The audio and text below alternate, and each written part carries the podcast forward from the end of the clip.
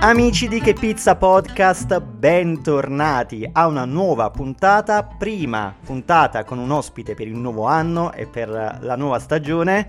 Ci troviamo a Bolla, un paese della provincia di Napoli e ci troviamo con un ospite che è un personaggio molto particolare, ha tanto da dire e anche abbastanza irriverente di suo, però prima di presentarvelo e prima di cominciare vi ricordo che se volete aiutare questo podcast potete metterci un bel rating su Spotify o se usate Apple Podcast una bella recensione che ci aiuta tantissimo e ci venite a seguire anche sul profilo Instagram. E proprio del profilo Instagram parleremo anche di questa puntata perché il nostro personaggio è molto popolare su Instagram. Però facciamo una cosa, vediamo se lo indovinate. Perché se io vi dicessi pizzeria Scecchina, probabilmente non vi verrebbe in mente niente. Se già però vi dicessi pizza fiocco, allora molte persone già saprebbero di cosa stiamo parlando. Però magari restiamo ancora nel circondario di Napoli, la Campania, sì, anche all'estero, però poi ci arriviamo. Però se vi dicessi che stiamo parlando con Roberto Susta, allora forse già sappiamo di chi stiamo parlando. E allora buonasera Roberto. Buonasera, salve a tutti, grazie di essere qua Giuseppe. No, grazie a te di essere con noi, soprattutto perché tu porti avanti una pizzeria che comunque è molto popolare e soprattutto, a parte quello, ti dedichi tantissimo all'attività di comunicazione sia della tua pizzeria, ma soprattutto di te come, proprio come pizzaiolo e come professionista. Però ci arriviamo sì. perché, come sempre, noi partiamo dall'inizio, non diamo mai per scontato che chi ci ascolta conosca la persona con cui stiamo parlando e quindi dobbiamo partire proprio dalle basi.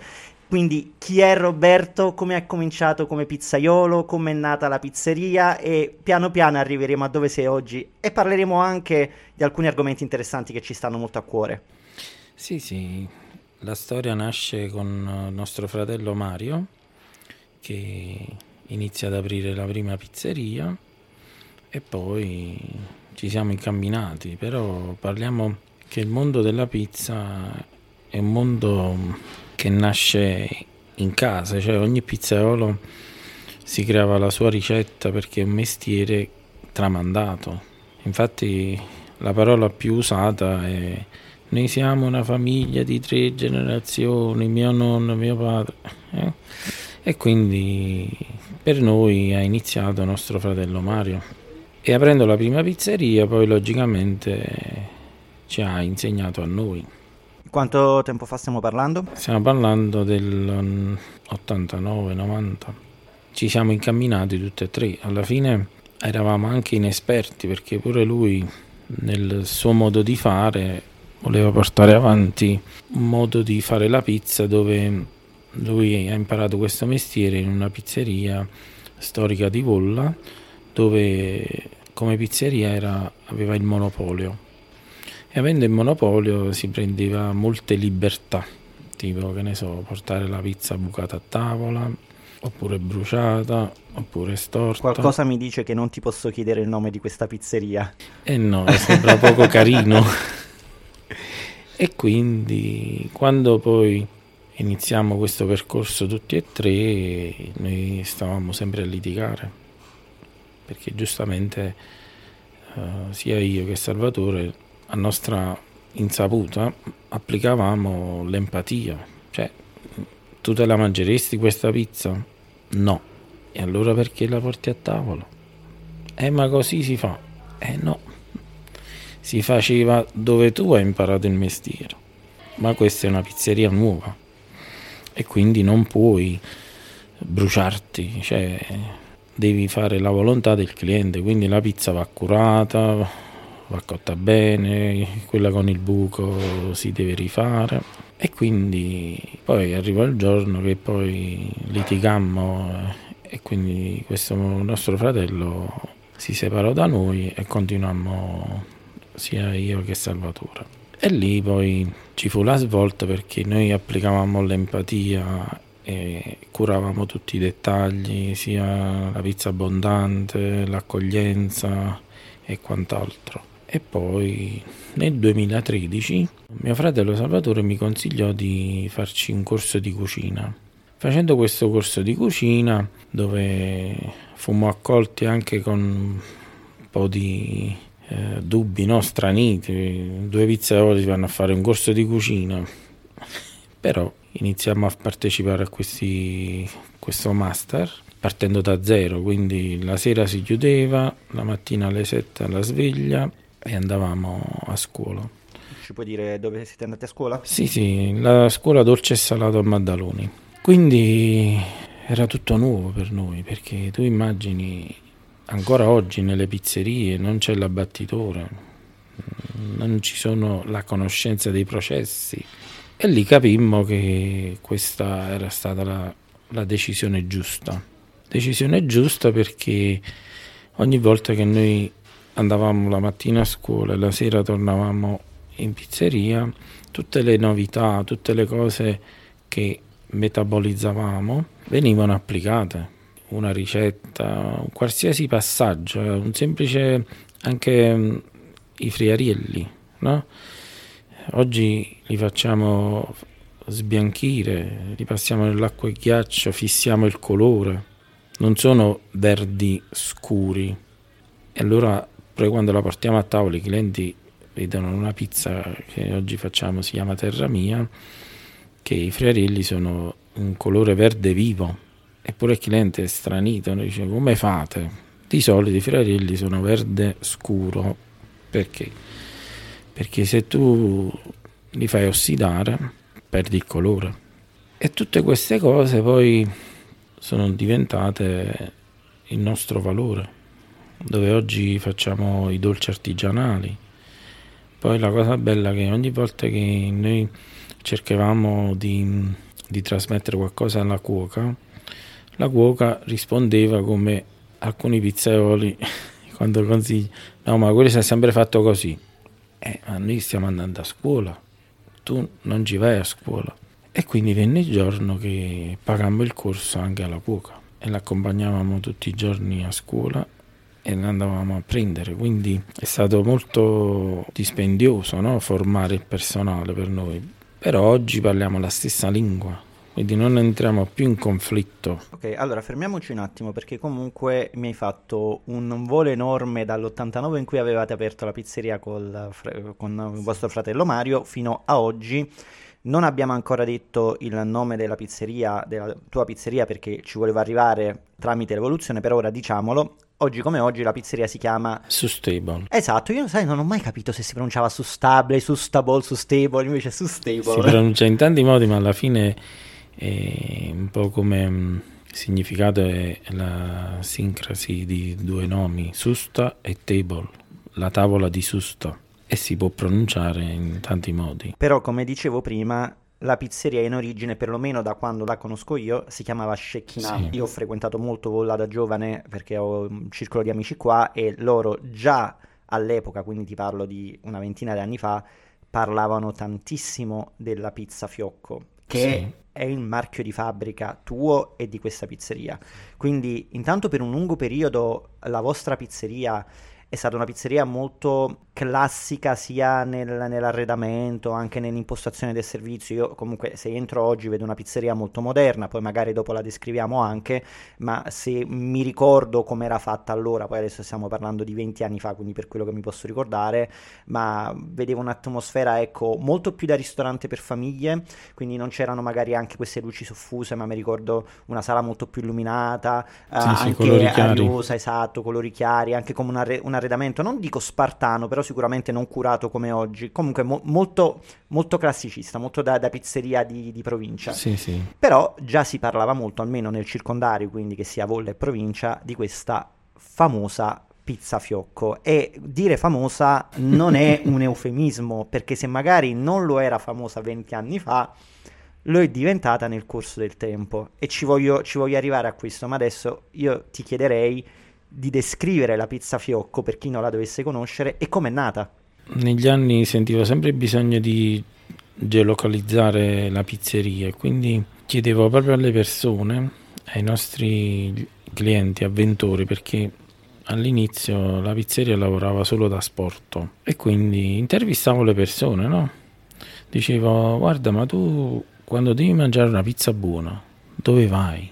E quindi ogni cliente mi faceva sua, il suo elenco. quando non esistevano i social, telefonini, recensioni, c'era questa sorta di passaparola e ogni cliente mi descriveva i punti di forza e i punti negativi.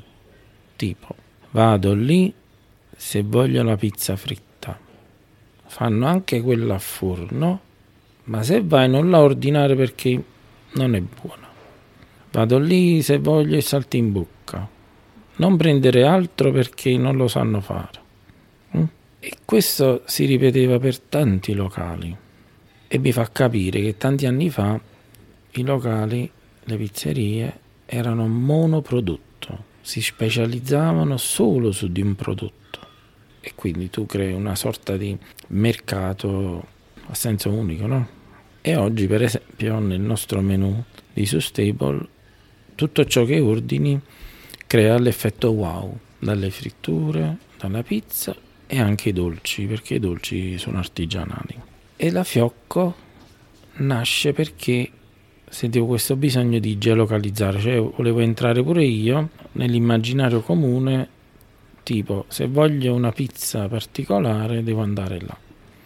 Io tanti anni fa avevo, avevo anche un blog che si chiamava Pizza Fiocco Blogspot che si fa con l'account Google e quando andavo ad analizzare le parole chiavi per come mi trovavano, la ricerca era pizze particolari. Le persone a casa cliccavano dove mangiare pizze particolari, punti interrogativi, e atterravano sul mio blog.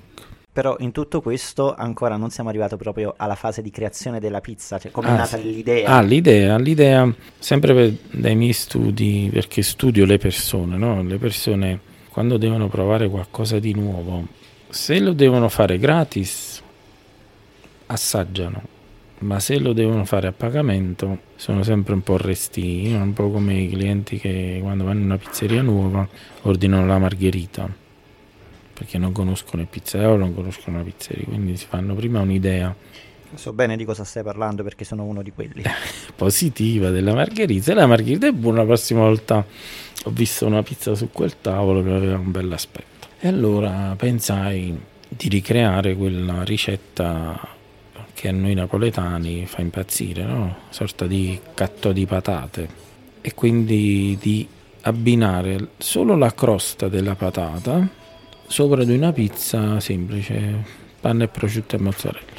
E non ti nascondi che all'inizio veniva fatta anche con il pane grattugiato, cioè abbiamo fatto tante modifiche per poi oggi lasciarla così, solo panna, prosciutto cotto, mozzarella, granellature di patate, pepe e formaggio. Ok, non proprio una cosa leggerina comunque. Infatti i clienti nuovi alcuni si spaventano, però poi nell'assaggiarla, siccome è resa fluida dalla panna, comunque mezza pizza vanno tranquilli. Sai, di solito le coppiette fanno una margherita e una fiocca e dividono. Difficile che vedi qualcuno che la ordini da solo? Mm, no, ci sono. Però allora, ci... i miei amici all'epoca la ordinavano tutti quanti da solo, solo che loro avevano uno stomaco che io gli ho sempre invidiato perché io non ce la faccio. Ma infatti oggi noi cerchiamo sempre di preservare l'evento perché per me andare a mangiare una pizza è un evento e se un tavolo di quattro persone mi ordina quattro fiocco noi ritorniamo al tavolo e consigliamo di cambiare pizza cioè almeno due e due due margherite e due fiocco perché a me non interessa più la vendita sterile mi interessa creare il lieto fine.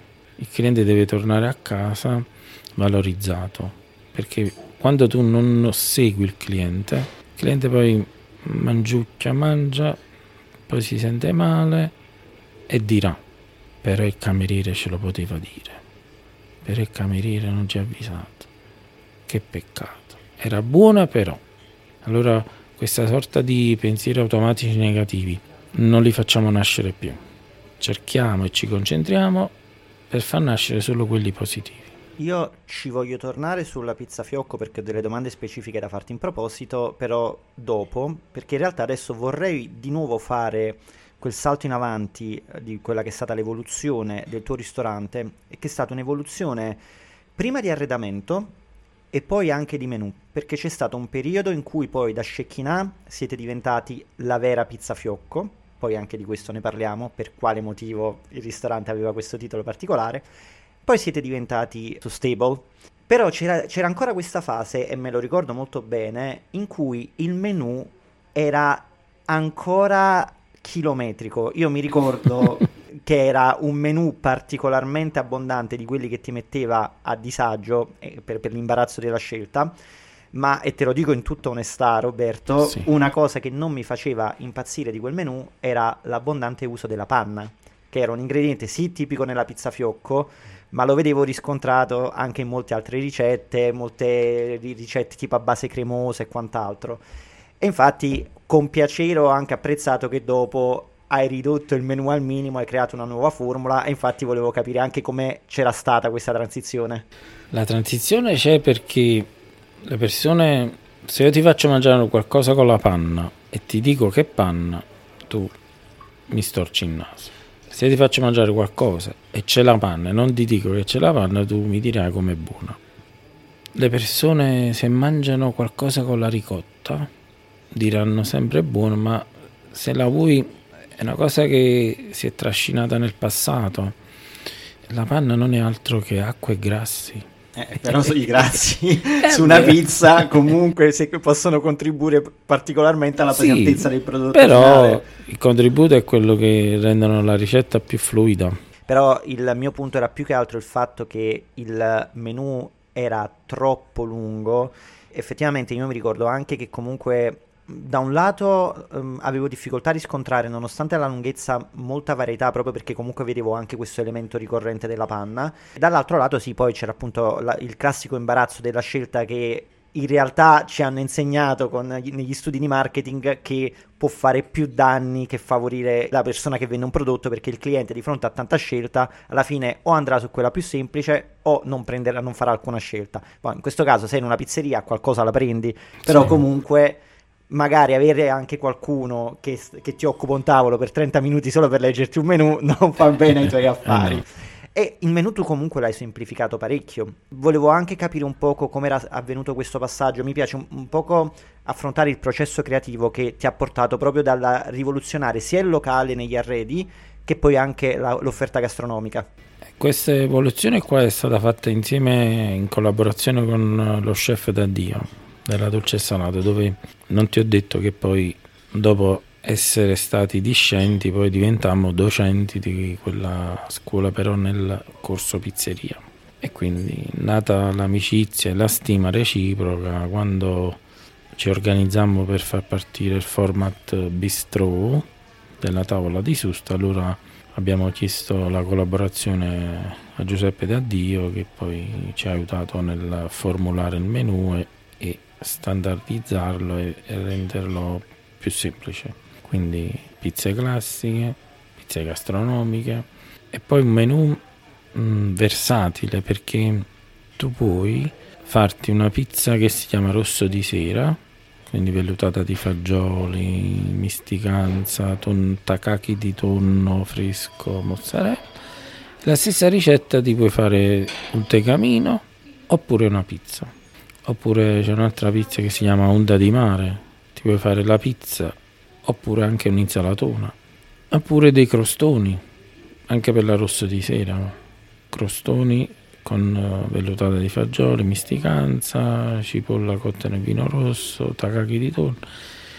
Quindi poi la stessa ricetta te la puoi gestire in più format quella è stata la spinta creativa per quanto riguarda le ricette, però proprio la scelta di marketing di abbandonare tutta quell'offerta così vasta e di ridurla al minimo, quella anche vi è stata insegnata dalla scuola o è un altro tipo di processo che avete fatto tramite altri studi o quant'altro? Vabbè, noi facendo pure il corso come docenti, poi è arrivato pure Michele Armano.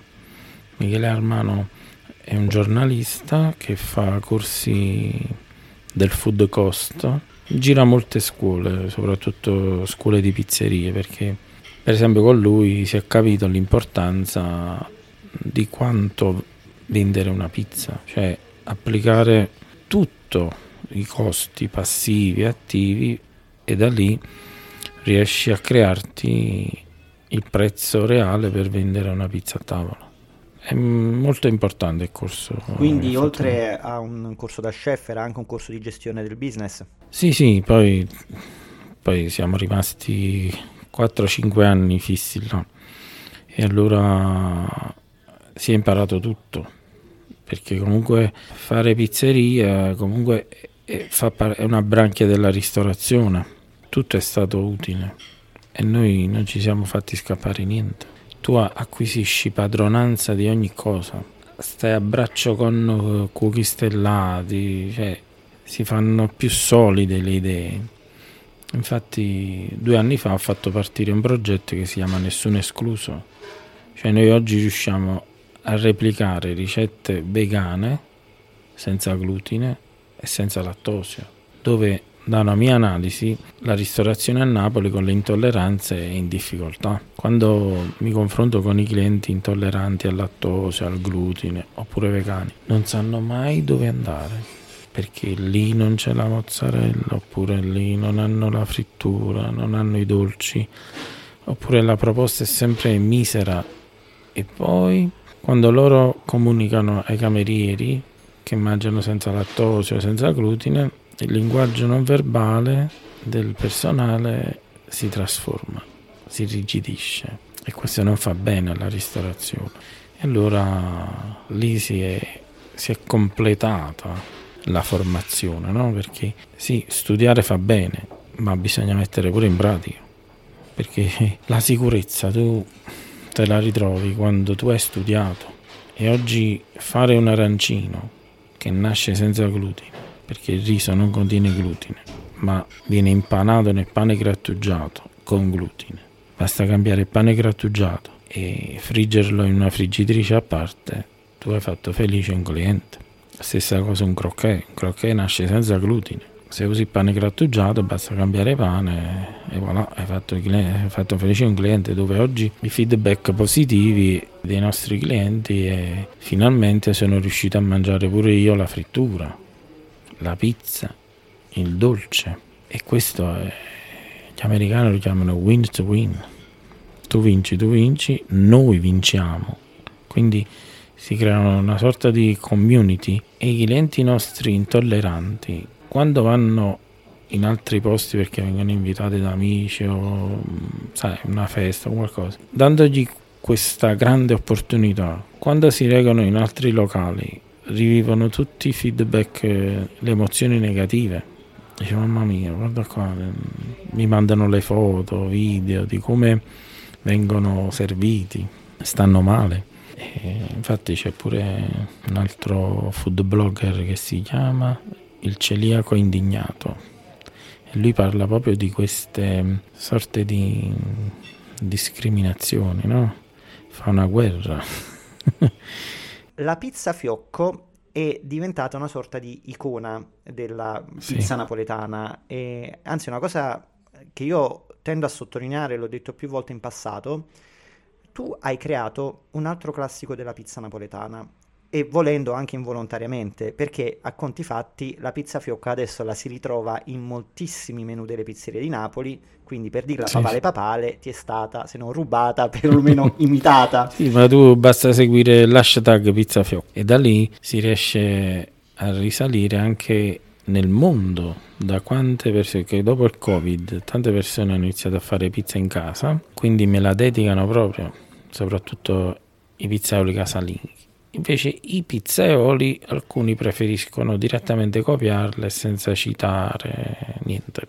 Che è anche il motivo per cui a un certo punto Shekhinah è diventato la vera pizza fiocco, eh, sì, per sì. riappropriarsi della paternità. Sì, sì, eh, volevamo mm, creare questo format solo sulla pizza fiocco, cioè come se fosse un marchio registrato, però poi monopolizzarsi su una singola pizza non, non non era l'ideale. E qua ti faccio anche una domanda di un nostro ascoltatore, Gabriele Rocca, che ti chiede, sì, la pizza fiocco è ormai diventata imitatissima, ma questa è una cosa che ti dà fastidio o ti fa onore?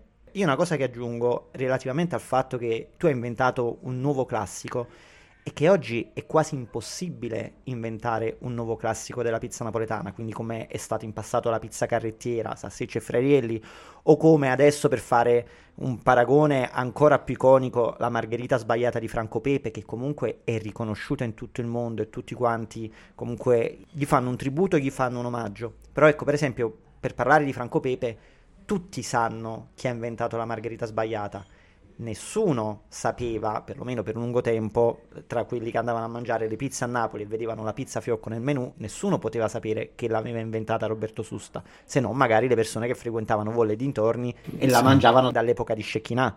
Quindi a te questa cosa in effetti ti ha molto infastidito o comunque in qualche modo ti fa sentire speciale che tu comunque hai imposto un nuovo classico nei menù delle pizzerie napoletane? Sì, sì, no, mi inorgoglisce Sicuramente, perché oggi, ti ripeto, viene anche pubblicata sui social con tanto di dedica. Mi fa arrabbiare solamente quando ci sono persone che magari assaggiando la mia dicono ma io l'ho mangiato due anni fa in un posto, non mi piaceva proprio, proprio perché poi quando la copiano ci mettono le patate scaldate, cioè tu quando te la mangi senti poi la patata sciapa, non viene condita, sa di acqua per farti intendere. Quindi una volta venne pure un amico pizzaiolo che si chiama, anzi lo saluto, Angioletto Tramontano. Disse guardi io la mangiai una volta, me la fece un ragazzo di Volla. Quando la mangiai mi feci subito un'idea negativa di questa pizza e non mi convincevo di dire ma questo come fa a essere famoso con questa pizza che quella era, era brutta di sapore, capite? Quando poi assaggiò... che era tua? No. Quando poi assaggiò la mia, cioè lui comunque ci seguivamo sui social, lui assaggiò la fake e non gli piacque, perché sapeva di acqua patata bollita eh? e quindi lui aveva sempre un, un, dei dubbi, nutriva dei dubbi, dice Mastro Roberto, questa pizza fiocco, ma che lo io l'ho mangiata, non era buona. Le persone come fanno a dire che quella pizza è buona? Hai capito? E quindi poi quando mi venne ad invitare come giudice al campionato Pizza Doc, eh, gliela feci assaggiare e disse guarda ma io l'ho mangiata due anni fa ma quella non si poteva mangiare. Eh, è normale. Però adesso io ti chiedo, ti è mai capitato invece di andare in pizzerie dove fanno la pizza fiocco e la fanno buona come la tua o magari l'hanno anche migliorata? Eh, migliorata purtroppo no. Un paesino qui vicino c'è una pizzeria che c'è un ragazzo che ha lavorato qua i miei clienti dicono guarda, quello ha lavorato da te, ha imparato tutto, ma come la fai tu lì non riesce, cioè, capite? Quindi secondo me è proprio la, la, passione, un insieme di cose, quando tu ci credi un prodotto, capito? Lo fai tuo, ma mi dicono, mi riportano queste cose, cioè, guarda, nonostante lui abbia il segreto della patata, eh, la fa da quando è aperto, mangiamo la sua e mangiamo la tua, la tua è più buona. Ma questo mi dicono i clienti. tu senti che oggi ti viene riconosciuta di più la paternità della pizza fiocco o senti ancora che comunque ormai si è diffusa nel mondo ma molti non sanno da dove sia nata? Eh sì, sì perché ti spiego come, cosa è successo. All'inizio della pizza fiocco, eh, parliamo del 2003, eh, le persone quando la assaggiavano poi aveva anche un prezzo basso e quindi noi fino a mezzanotte a fare sempre pizze fiocco, cioè margherite non esistevano più. Quando per le persone che venivano dall'Interland napoletano, assaggiando la fiocco, poi quando si ritorna a casa si è creata la dipendenza e quindi si scocciavano di venire da noi e magari chiedevano insistentemente al pizzaiolo sotto casa di, di farla di replicarla. Guarda, sono stato a Vullo, fanno una pizza così, con, lì, con le patate. Quindi la pizza è un fast food di fare veloce. Quando andavano a proporre di prendere i crocchè e schiacciarli con lo schiacciapatate, il pizzaiolo diceva, ma tu stai buono. Io il tempo che faccio, prendo questo, faccio, ho fatto 10 margherite. No, no, non te la faccio. Se proprio vuoi, visto che il menù o la panna prosciutta e mais o la panna prosciutta e funghi, ti faccio una pizza panna prosciutto cotto mozzarella e ti prendi i crocchè dalla vetrina a servizio caldo, te li prendo e te li spezzo sopra. E da lì è nata la pizza crocchè, perché nemmeno quella esisteva nei menù.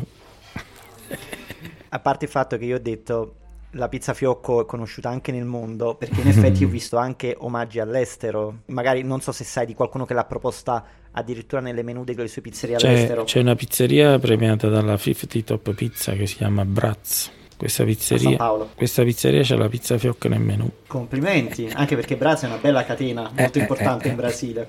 Sì, sì. Però io qua ho una domanda di Simon, che tra l'altro salutiamo perché Simon, Ciao, è, Simon. è, l'ex co-conduttore di questo podcast, ah. ma lui continua a seguire ad ascoltarlo e ti chiede, tu pensi di essere stato scavalcato a livello di visibilità e riconoscimento da altri pizzaioli, magari meno esperti e competenti di te? Mm, no, sentirmi scavalcato no, però messo in quarantena sì.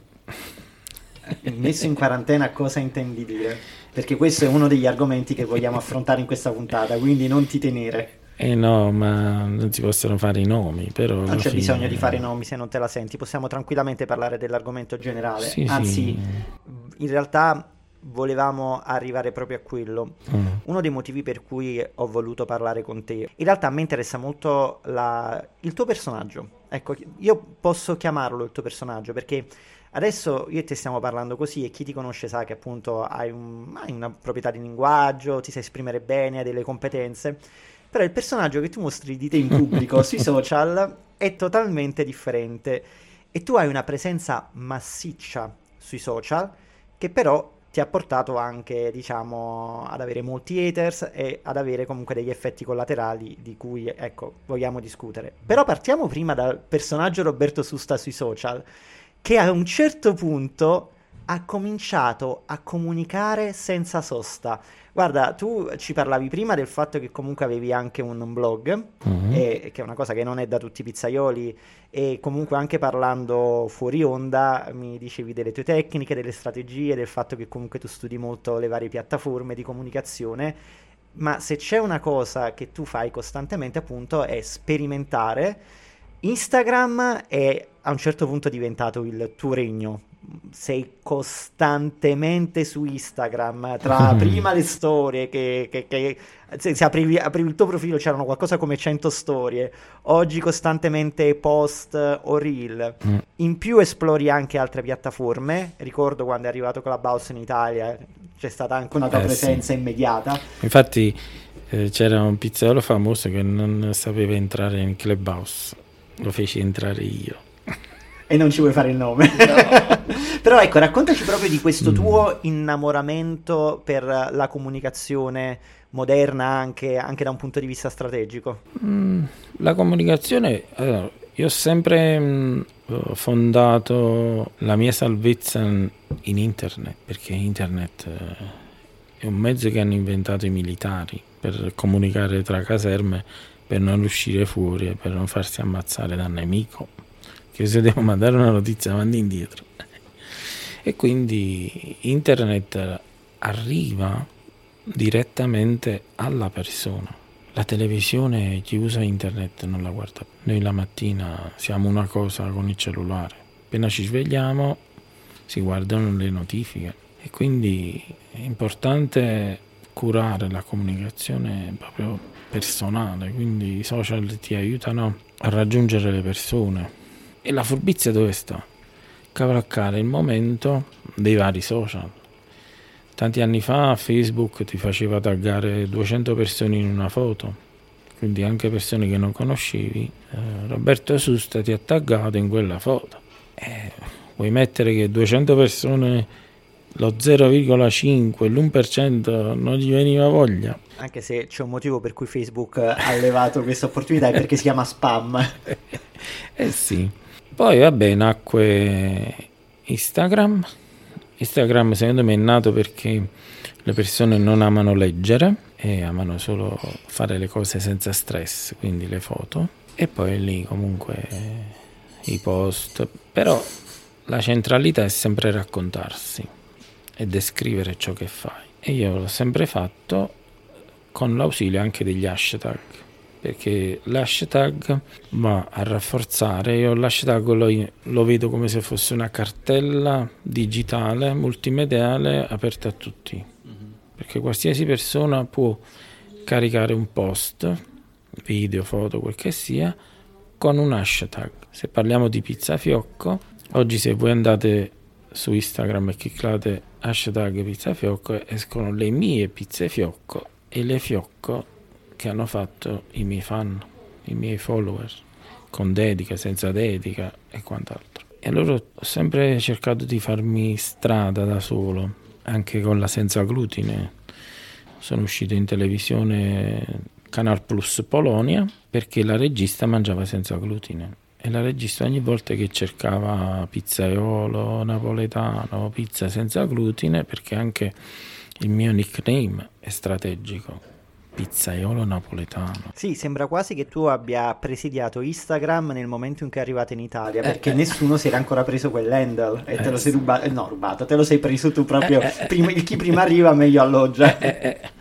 Cioè dico, bisogna studiare tutto. Però io voglio un po' parlare di qual è il tuo stile di comunicazione su Instagram, perché io all'inizio di questa puntata ti ho descritto come un personaggio irriverente, ecco perché dico il personaggio Roberto Susta, perché Roberto Susta quello che fa modula la sua comunicazione sulla base del, su- del suo interlocutore. Se c'è qualcuno che ti fa commenti eh, di apprezzamento oppure magari uh, di richiesta di informazioni su... Hi everyone, you're welcome. Yes, yes. ecco, mentre parliamo arriva un turista che fa una foto. Where are you from? Austria, Vienna. Ah, good job. Repeat. I'm coming from Austria. Yeah. And you came here to eat for Roberto. Yeah. Yeah, because I I know him from uh, your videos with Vito Jacobelli. Yes, uh, my friend. Bigger, you bigger the same. Do you like my recipe? Yeah, yeah, yeah. yeah. Recipe oh, bigger no stress is winner is recipe. No okay, next time uh, come in here. Ten minutes.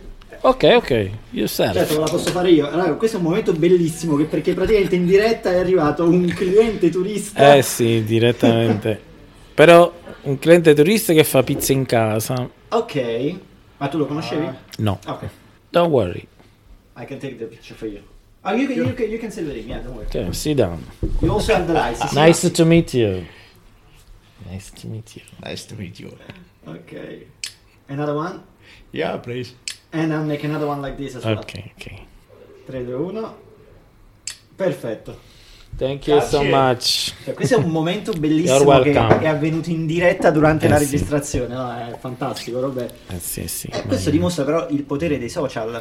Eh, di come sì. anche la tua voce, adesso parlavamo pure anche un po' del tuo personaggio, ecco, nonostante... Potere tu... dei social, ma soprattutto pubblicare ricette vere replicabili, simulabili. Se ci fai caso, il signore ha fatto la mossa con le mani, no? Eh sì, Perché allora, spiegalo per chi mimava, mimava il muovere il cassetto, il cassetto di plastica dove si fa la biga no stress. Perché poi quando lanciai la biga, poi le persone mi contattavano dicendo ho fatto bene, ho fatto male, allora mamma mia, devo fare? Ok, inventiamoci un modo no stress, così loro devono avere padronanza di ciò che fanno, così non mi contatteranno più per dire ho fatto bene, ho fatto male. ecco la big no stress. Senti, però tu adesso non te la scansi la mia domanda, perché io voglio tornare al fatto di come tu comunichi su Instagram, sui tuoi social mm. in generale. E come stavo dicendo, con le persone che comunque ti chiedono informazioni sulle ricette, sui processi tecnici e quant'altro, tu hai, hai questo atteggiamento che stai avendo con me, ovvero appunto uh, parlando italiano in maniera molto confidente e quant'altro, però poi ci sono quelli che ti aggrediscono in maniera molto Ma, uh, diretta, usando anche un napoletano bello pesante, Ma quelli, quelli e tu rispondi con lo stesso tono, cioè con lo stesso tono di quelli che ti aggrediscono, cioè cambi praticamente persona, diventi, diventi il, il, Roberto, diciamo, popolano di periferia. Che... Quello si chiama PNL, ah, programmazione PNL. neurolinguistica. Ah, sì. Quindi fai, fai il mirroring. sì, sì, perché allora... Però succede molto spesso, eh. Vabbè, ma io li stimolo io. Perché tu basta fare un video e dire io sono il numero uno al mondo. Quindi, ah, quindi tu fai anche trolling? Provochi i tuoi follower? Eh sì. Beh, allora, questa cosa, questa cosa è interessante perché qua vediamo appunto la persona che si cela dietro a quella che è la facciata, ovvero una persona che vuole far credere di essere anche differente perché ti sei anche allora sui social tu come discorso della senza glutine no? se io voglio diventare famoso nel mondo con glutine il mondo è saturo. Non c'è spazio per Roberto Susto. Okay. c'è troppo da investire. Ci sono già troppi colossi. Come facciamo a toglierli da là non ci riusciresti mai. Perdonami, quindi tu mi stai dicendo che adotti questa metodologia che può farti risultare antipatico anche a molte persone appositamente per attirare l'attenzione su di te? Sì. Ok. E quindi come ho fatto con la senza glutine, mi sono detto, ma tutti i pizzaioli che stanno sui social sono troppo gentili, troppo um, disponibili, poi sai... Come se fosse una brutta cosa. Eh, quindi se mi metto a fare pure io il pizzaiolo gentile, le persone non sentiranno interesse. Tu quindi pensi che questa cosa ti avvantaggi? Non pensi che possa ledere la tua immagine? No. No, perché chi mi conosce veramente sa che non sono io. Però chi ti conosce veramente ti ha frequentato fuori dai social. Sì, però quando esplose la bomba di TikTok, il mio profilo, le persone si prendono informazioni. Una volta andai da un, un amico più avanti, cioè il parrucchiere, e un suo rappresentante disse: Ma, ma quel signore è quello del. Eh, ma quello su TikTok è antipatico. Invece qua mi sembra una bravissima persona. e quindi eh, cioè, si vanno a prendere, non ci crede, dice, ma, ma è mai possibile che questo pizzaiolo tratta male i clienti? quindi, quindi, c'è anche l'effetto sorpresa, eh, crea anche il colpo di scena. Senti, allora a questo punto ne approfitto per farti una domanda di un altro ascoltatore del podcast, tra l'altro collega, Mirko Savoia che chiede se dare spazio anche ad altri personaggi costruiti in questo modo, che quindi sono costruiti per essere anche antipatici e per provocare possa essere, mm, adesso non mi ricordo le parole che ha usato lui, però diciamo moralmente accettabile, vai, diciamo, uh, cioè come se, se, il gioco valesse la candela. Allora, io... E nello specifico, ecco, ho dimenticato di dirlo, lui faceva riferimento al personaggio di Dottor Bavaro, che allora io onestamente non lo conosco perché ha cominciato da poco ad apparirmi nei miei feed e lo devo ancora studiare, però si vede che è un personaggio costruito a tavolino per far parlare di sé e quindi la domanda di Mirko è quindi siamo due personaggi che stanno recitando in scena, Roberto Susta e Dottor Bavaro. È una cosa che in realtà fa bene al business, alla tua persona, alla pizza stessa? Come la vedi tu? Allora, ti faccio un esempio. Se io sono un pizzaiolo che nessuno conosce, cioè se tu scrivi nome e cognome su internet e non esce niente, io non posso recitare, devo fare il pizzaiolo bravo. Ma siccome Roberto Susta ha una storicità di pizza fioc, docente della scuola dolce e salato, ha una credibilità ben solida, di qualità, posso recitare. Perché quando poi le persone iniziano a studiare, dicono guarda, ma lui è questo, non quello che vedi, allora lo puoi fare. Ma se non c'è una brand identity, cioè una storicità sul marciapiede, quelle cose non le puoi fare.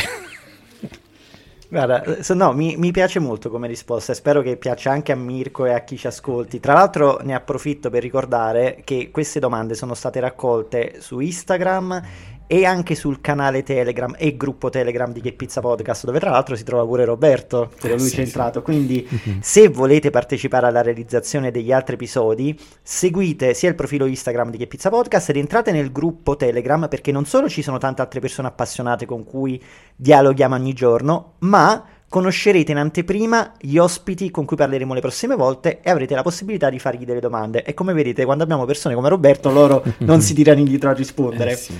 Però Roberto, adesso eh, voglio affrontare con te invece un argomento che fosti proprio tu a proporci e che mi interessa molto, ovvero quello del bullismo nei confronti anche di figure come la tua. Ecco, Adesso abbiamo parlato di haters, abbiamo parlato anche di strategie di provocazione, abbiamo parlato anche del fatto che comunque mm. tu le fai anche con una certa consapevolezza. Quindi diciamo tu hai le spalle larghe per sostenere un determinato tipo di attacchi, Bravissimo. un poco perché in parte li provochi, un poco perché magari come persona sei fatto così o comunque hai questa, questa tempra però non sei in realtà l'unico pizzaiolo o comunque l'unico professionista che riceve attacchi di questo tipo anche involontariamente, nel senso a differenza tua che magari provochi, altri invece stanno nel loro, fanno il loro lavoro eppure ricevono insulti, critiche purtroppo spesso anche dai colleghi stessi. È un argomento che abbiamo affrontato varie volte in passato, eh, soprattutto nel gruppo Facebook Pizza Social, che al momento abbiamo chiuso, però il gruppo è anche là,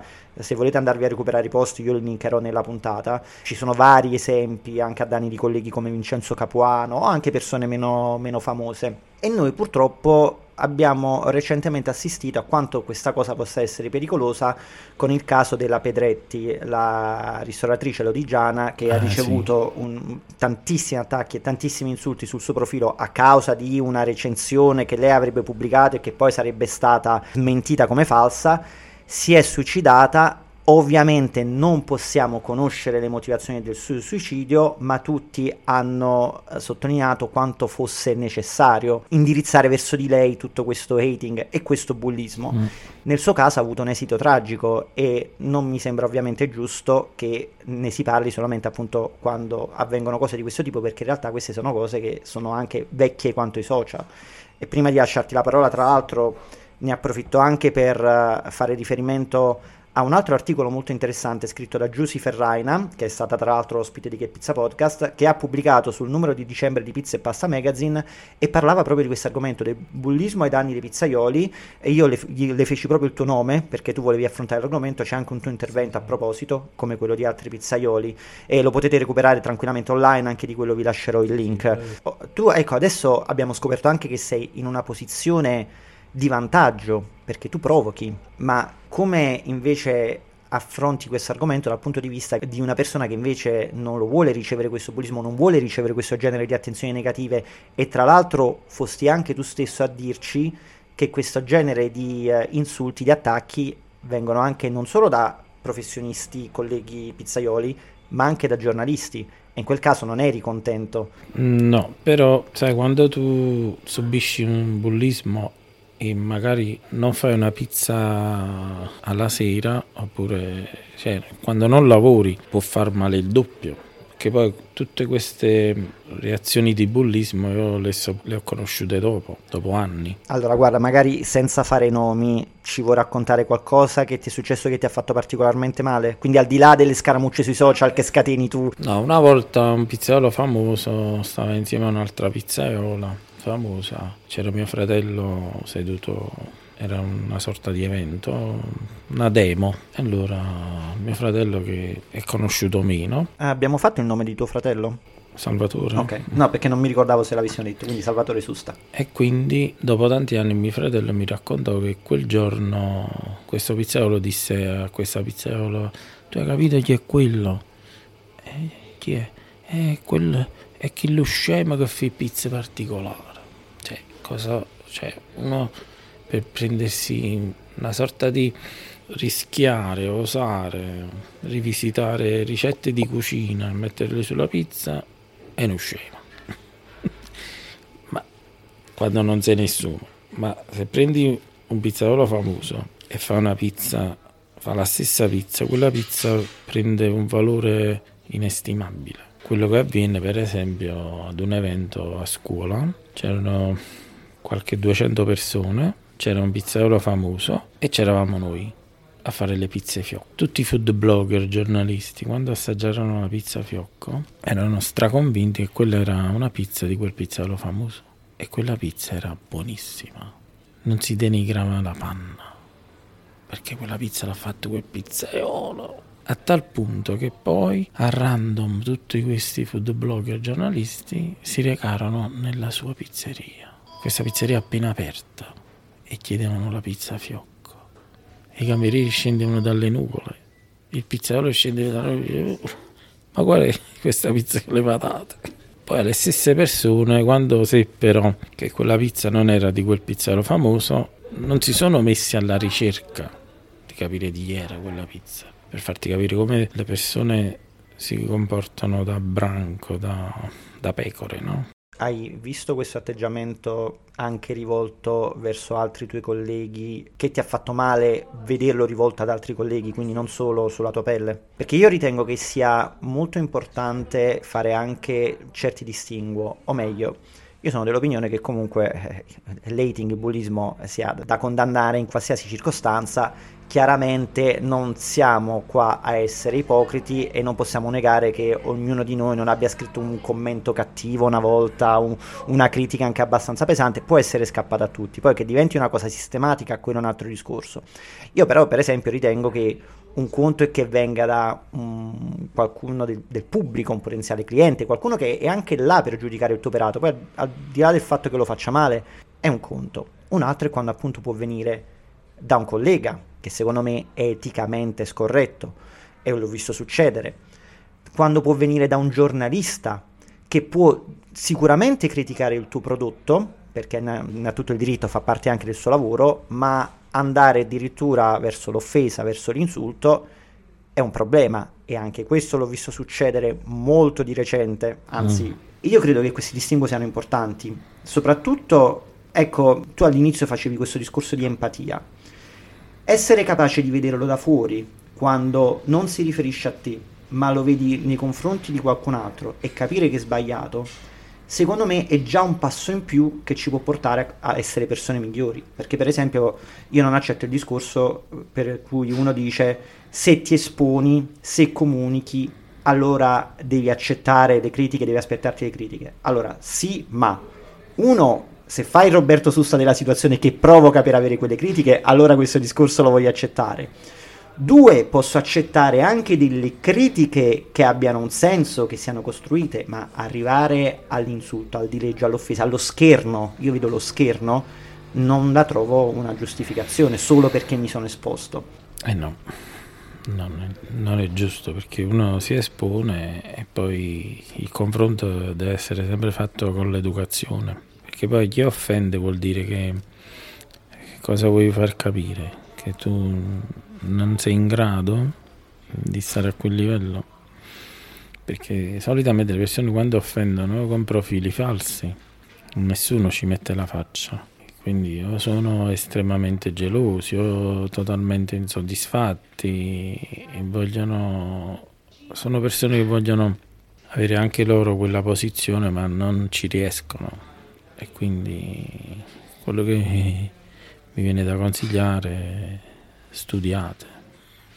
E tu ti sei mai confrontato con altri colleghi a proposito di questo? Sì. Che, vi, che avevano le tue stesse problematiche, che ricevevano Ma mh, mm, problematiche proprio di commenti e cose no, però a volte mi confronto con qualche pizzaiolo che si sente pure lui escluso da una sorta di comunicazione e quant'altro. Io direi andiamo in chiusura, anche perché fra poco tu devi aprire il locale, ci sono già clienti fuori la porta e soprattutto cerchiamo anche di, di chiudere con qualcosa di allegro. Ma innanzitutto ho anche un altro paio di domande finali, hai in realtà già un poco risposto, però la chiudiamo con una nota scherzosa perché c'è chi ti chiede il tuo parere sull'utilizzo di prodotti a chilometro zero, questa è una domanda che ci arriva da Vincenzo Niglio e c'è chi ti chiede, un utente del nostro canale Telegram, che ne pensi dell'utilizzo dell'ananas sulla pizza? Quindi, ok, domanda magari un po' banale, però passiamo da chilometro zero all'ananas, vediamo Roberto Susta che sperimenta così tanto cosa ci dice. Allora, riguardo ai prodotti a chilometro zero, sono favorevole, eh, però magari è difficile trovarli perché poche persone, cioè è così esoso produrre prodotti a chilometro zero che poi se poi uno lo deve fare per finta meglio non farlo e valorizzare magari uno si concentra solo nel valorizzare la stagionalità dei prodotti. Quindi quando c'è il carciofo si fa il carciofo quando ci sono i friarielli si fanno i friarielli nel periodo che non ci sono uno cambia menù così si dà spazio che a scuola questo abbiamo imparato usare i prodotti stagionali costano il giusto e non devi aumentare il prezzo della pizza perché poi tutto ciò che compri a caro prezzo poi va a discapito del cliente. Riguardo la pizza con l'ananas, io penso che sulla pizza si possono usare tutti i prodotti vegetali. Logicamente bisogna capire la cultura perché faccio un altro esempio sempre dai miei studi fatti. McDonald's in eh, Thailandia fa l'hamburger di gamberetti. Perché o lo fai di gamberetti o chiudi. E allora Potevamo anche fare gli esempi proprio di catene di pizzerie come Pizza Hut e Domino's che in Asia mettono di tutto e di più sulle pizze, cose che noi non ci sogneremo nemmeno. Allora, il valore chi è? È il cliente. Quello è il valore. È quello che tu devi plasmarti attorno al cliente. Perché è lui che ti indica la strada maestra. Io faccio pure consulenze, ok? Quando mi chiamano per una consulenza e vogliono fare una pizza di un certo livello, io li blocco perché fare la pizza di un certo livello ti costa. Andiamo prima ad analizzare chi sono i tuoi competitors, che pizza fanno e noi basta che ci mettiamo un gradino in su, due gradini in su. Cioè, se noi i nostri rivali fanno una pizza valore 6, noi facciamo la pizza 8. È inutile farla 10, perché poi il, il gusto, il palato, le persone quando vengono ad assaggiare, basta che riescono a riscontrare un pochino di qualità superiore e già sono tuoi. È inutile investire troppo. Dopo questo consiglio di business, tu ci diresti come faresti tu la pizza con l'ananas per farla 8 invece di 6?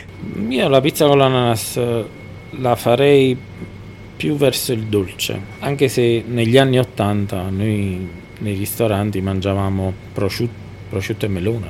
Anche oggi, sempre questo. Ultima domanda, che è quella con cui chiudiamo sempre il podcast.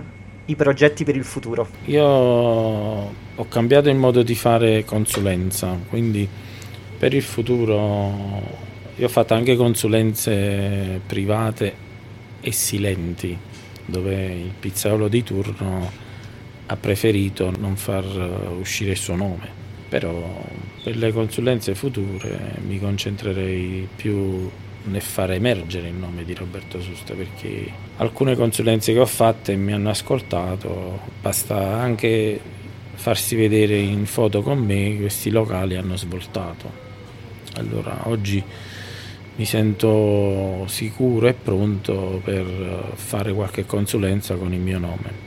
Va bene Roberto, senti, io uh, ti ringrazio tantissimo di essere stato con noi. Uh, ovviamente, se tu vuoi essere ancora a disposizione per altre domande che potranno arrivare dopo, perché secondo me, dopo questa chiacchierata che ci siamo fatti, tante persone avranno molte curiosità da chiederti. Io ricordo che Roberto lo potete trovare nel gruppo Telegram di Che Pizza Podcast, dove vi invito a venirvi a iscrivere. Ma vi dirò di più perché prima che iniziassimo a registrare la puntata ci siamo fatti una piccola chiacchierata fuori onda. Roberto non lo sa, l'ho registrato, ma lui Eh, dice: lo so, Eh, lo lo so. so che lo sapevi, te ne sei accorta. No, ma ha detto alcune cosine interessanti a proposito dell'utilizzo che strategico che ha fatto di Instagram.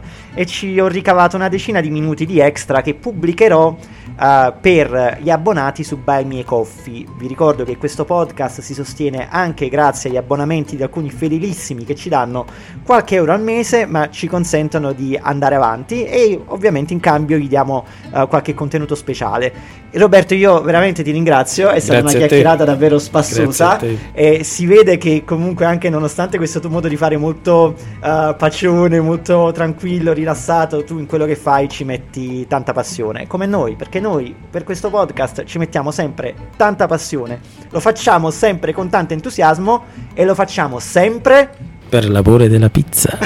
grazie. Grazie a te.